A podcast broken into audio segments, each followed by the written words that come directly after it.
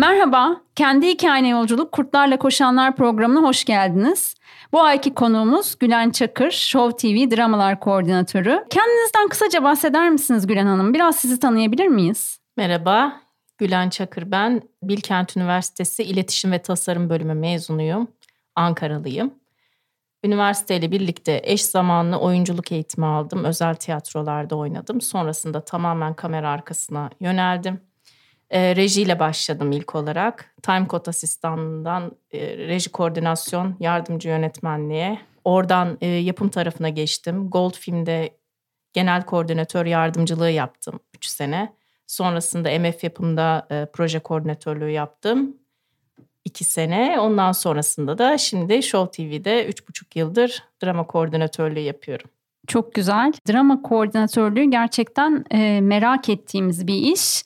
Bu nasıl bir iş, görevleri neler, e, sınırları neler? Birazcık bu iş dalını sizden öğrenmemiz mümkün mü? Şöyle, e, drama koordinatörü kanallarda dizilerden sorumlu birim demek aslında işin Türkçesi. E, ve proje seçimlerinde e, aktif olarak çalışan ve projenin yayına hazırlanan sürecinden, yayın esnasındaki işleyişini ve bütünüyle takip eden e, prototip dediğimiz sezonlardaki e, yayınlanacak dizileri e, seçen, çeşitliliğini sağlayan kişilerden oluşan birim. Ama bu tabii ki de işleyiş kurumsal yapılara göre. Yani her kanalın e, farklı bir işleyişi var. Kurumsal yapılarda ona göre değişkenlik gösterebiliyor. Oldukça e, eğlenceli bir iş gibi gözüküyor. E, dizileri seçmek, onlara e, bir şekilde bir e, yapı e, kurmak, onları ortaya çıkartmak ve merak ettiğimiz bir konu.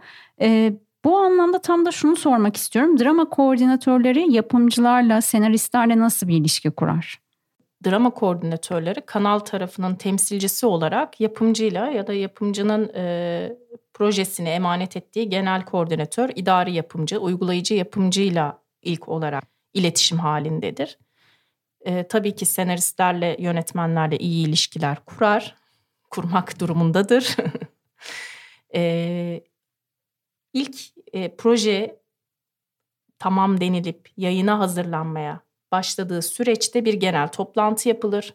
Yapımcı yapımcı kanal tarafını ve yönetmen senaristi bir araya getirir. Projenin e, A'dan Z'ye bütün süreci konuşulur. Her şeyin üstünden geçilir. Senaryo notları olsun, işte kastı olsun, mekanları olsun, müzik olsun. Konsept tamamen e, kanalla paylaşılır. E, bir fikir alışverişi yapılır. Ondan sonrasında zaten projenin ön hazırlık sürecinde oyuncular kimler oluyor? E, teaser konuşulur, işte fragmanlar verilir, sonrasında iş yayına hazırlanır, e, bir yayına girmeden önce hep beraber izlenir.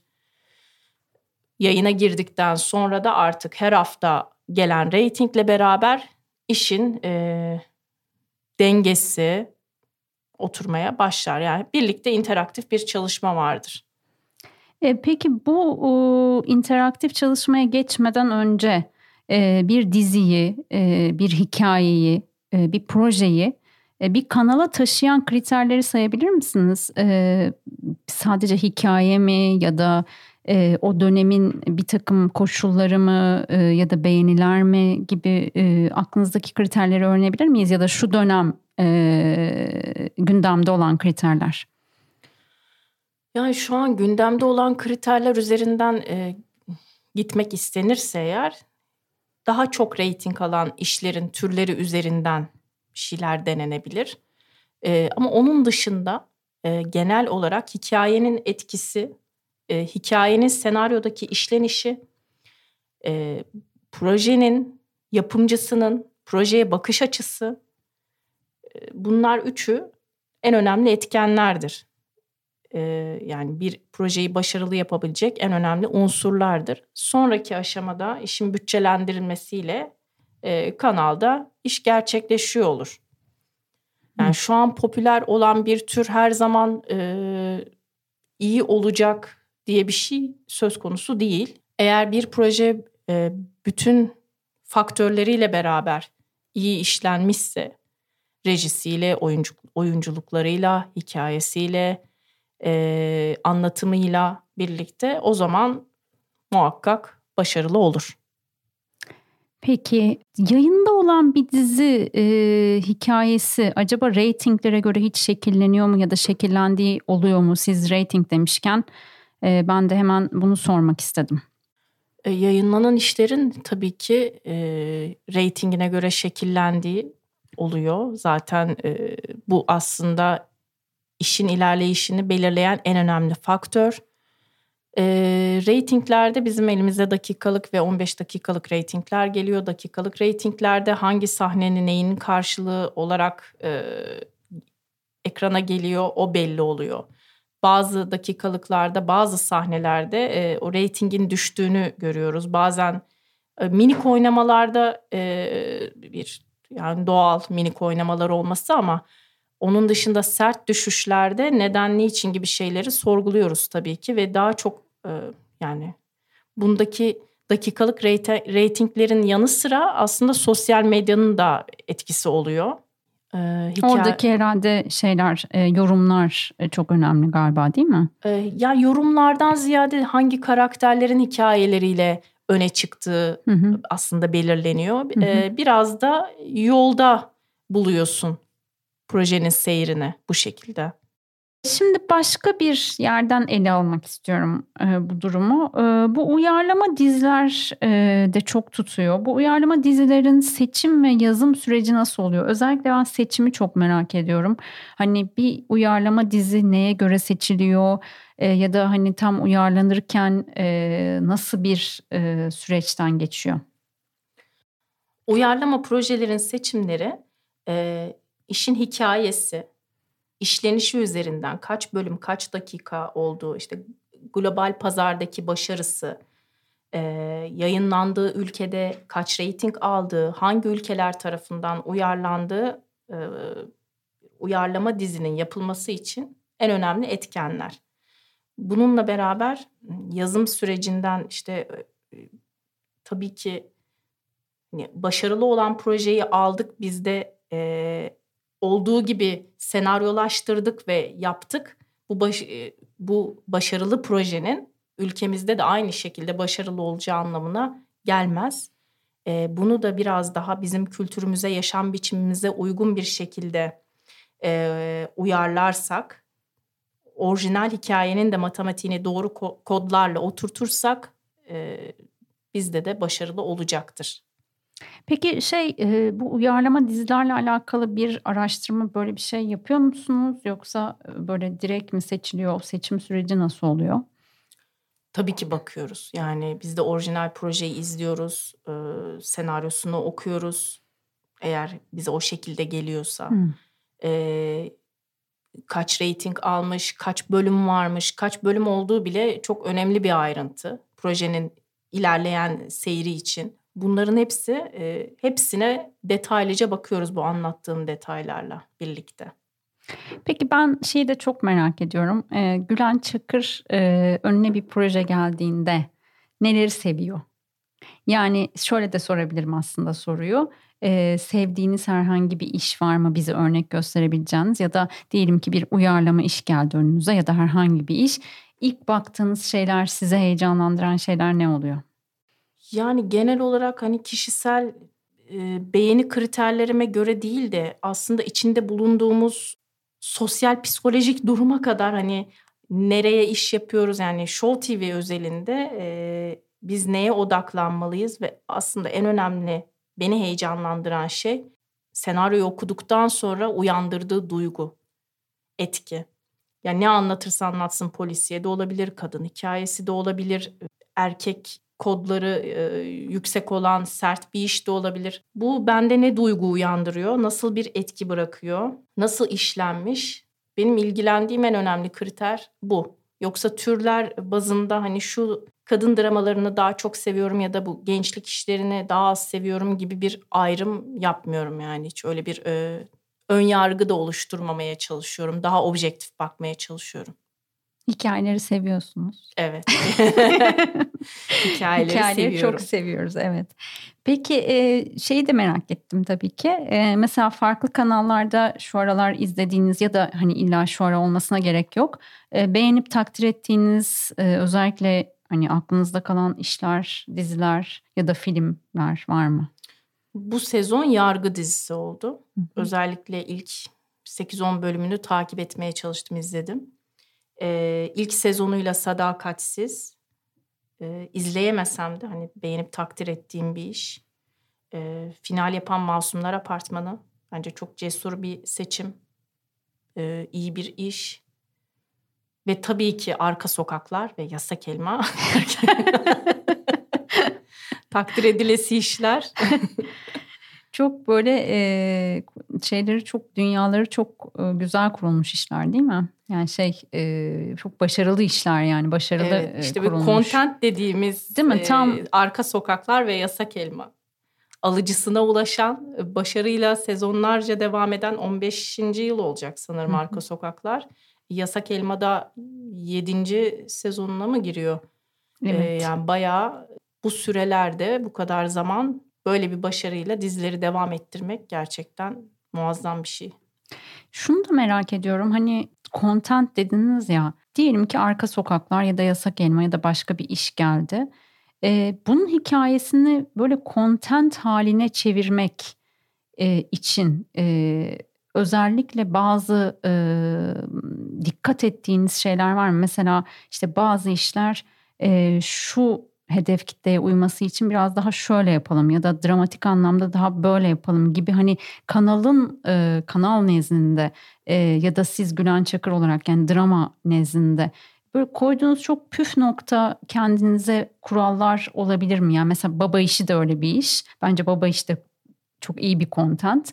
Ee, yani bunun böyle elinize geldiğinde content değil bu ama hani şöyle olsa daha e, şekillenir dediğiniz bir kural oluyor mu kafanızda? Ya o her işe, her projeye göre değişiyor ama öyle bir şey varsa ona heyecanlanıyorsak hemen e, paylaşıyoruz. E, yapımcısı, senaristi de aynı fikirdeyse zaten o hayata geçiriliyor. E, yani bu değişken dinamikler. Tabii ki o okurken ay bir de burası şöyle olsa ya da bu karakterler üzerinden bir de e, böyle bir yere evrilsek duygusu e, geliyorsa o zaman e, zaten o bir şekilde oluyor yani. Aslında bunu tam da şunun için sordum. Hani yeni yazarlar buna bunu yazarken e, özellikle şuna dikkat etsinler e, yazarken. Mesela bir yazar e, yasak elmayı diyelim ki ya da babayı oluştururken e, bunu düşünüp mü oluşturmalı yoksa ilk hikayeyi mi düşünmeli? Bir yazar öncelikle hikaye, iyi bir hikaye kurmalı. Zaten e, yasak elma başlangıç noktasıyla şu an vardığı nokta arasında dağlar kadar fark var. Bu şekilde yola çıkmamış bir projeydi. Sonrasında buraya evrildi. E, dolayısıyla hani yolda gördüler biraz da. Ama e, iyi bir hikaye olduğunda, iyi bir hikayeyi de iyi bir senaryo e, matematiğiyle kurabilirsek, o zaman zaten e, yapımcının elinde yani doğru bir yapımcıyla da başarılı bir iş haline geliyor. Anladım. Yani önce yazarlar iyi bir hikaye kurmaya ve kendi e, hikayelerini yansıtmaya odaklanacaklar. Evet. Zaten yolda bu dediğiniz, e, özetlediğiniz işte gerek reytingler, e, gerek kanalın, yapımcıların yardımlarıyla e, ve seyirciyle birlikte e, o işin kontenti de aslında yavaş yavaş oturmaya başlıyor yolda sanırım değil mi? Evet yani rating e, sistemiyle yolda e, birçok şey oturuyor. Başka bir yere evriliyor. Ve maalesef bunların hepsi yayın akışında olduğu için kısa sürede olması gerekiyor. Evet aslında en e, maharet gerektiren şeylerden bir tanesi de bu. İşin sürdürülebilirliği. Sürdürülebilirliği. Çıkış noktası e, yapılması başka bir şey ama esas mesele işin başarıyla sürdürülebilirliği gerçekten e, en önemli şey. En önemli şey peki. Bir de sizin bir eğitiminiz var e, benim takip ettiğim ve bildiğim. Kamera arkası kariyer planlama eğitimi. E, bu kariyer planlama e, çok gerçekten önemli böyle spot altında bir isim bence. Bu içeriği nasıl oluşturdunuz? Bu eğitim nasıl bir eğitim? Neler öğretiyorsunuz burada? Kamera arkası kariyer planlama eğitimi bu sektörde e, çalışmak isteyen, sektörle ilgili bilgi sahibi olmak isteyen kişilerin faydalanabileceği bir içerik. Türkiye'de ilk kez yapılıyor. Benim de e, bunu yapma isteğim yani şuradan yola çıktım. Rejide çalıştım, yapımda çalıştım ve kanalda çalıştım aslında bu benim planladığım bir e, kariyer değildi. Hayat böyle şekillendirdi. Ee, ve bu farklı alanlardaki tecrübeyi ben nasıl bir araya getirebilirim? Nasıl e, hayata atılacak gençlere faydalı olabilirim? Üzerinden yola çıkarak oluşturduğum bir şey. Burada yapımcı, işte yönetmen, e, sanat yönetmeni, kostüm tasarımcısı, işte post prodüksiyon, senarist e, olmak isteyen arkadaşlara yönelik bir genel kapsamlı, tamamen pratik ve tecrübeye dayalı bilgilerden oluşturduğum bir e, 8 haftalık eğitim programı. Bunda neler var? İşte genel olarak ulusal kanallarda, dijital platformlarda e, yayınlanan dizilerle e, işte global, yerel platformlar bunlarla ilgili bir detaylı ve geniş bilgi vermek. Sonrasında ön ve arka jenerikteki görev tanımları, kim ne iş yapar, sorumluluk alanları nelerdir? Ee, yapım şirketleri işte kaç tane yapım şirketi var, neler yapıyor? Ee, bir dizi nasıl hayata geçiriliyor, satış aşamaları nelerdir? Senaryo üzerinden işte ekiplerin ön hazırlığı nelerdir? Program nasıl yapılır, çekim programı, döküm nasıl yapılır? Dizi çekildikten sonra yayına nasıl hazırlanır? İşte ilgi alanlarına yönelik e, sonrasında sektör profesyonelleriyle bir araya getiriyorum. Onlarla e, onlara merak ettiklerini soruyorlar ve onlar da sahada aktif çalıştıkları için e, daha farklı bir e, network, e, iletişim kurma e, imkanları oluyor. E, bu konuda yani daha yolculuğumuz yeni başladı ama şimdi oyunculara yönelik de bir içerik geliştirmeye çalışıyorum bu bakış açısıyla. Bakalım üzerinde çalışıyorum. Nasıl olacak? Harika. ne kadar sürüyor? Kaç haftalık bir 8 hafta sürüyor. 8 hafta. E, neredeydi? O, o da bu da akademi O da bu mi? da akademide online eğitim oluyor. E, yüz yüze eğitimlerde Audition House İstanbul'da beraber e, ortak çalışma yapıldı, işbirliği yapıldı. E, yüz yüze ve online'ı aynı anda birlikte yapmaya çalışıyorum. E, Online'da çünkü Türkiye'nin her yerinden ya da dünyanın her yerinden katılım sağlanabiliyor. Ama aynı zamanda İstanbul'da yüz yüze gelmek isteyen kişilerle de e, bir araya gelince daha farklı bir atmosfer oluyor. Onu seviyorum. Evet. yani sadece İstanbul'daki kişilere ulaşmak değil daha böyle geniş kapsamlı buraya gelemeyen e, ama bundan faydalanmak isteyen kişilere de ulaşmak istiyorum.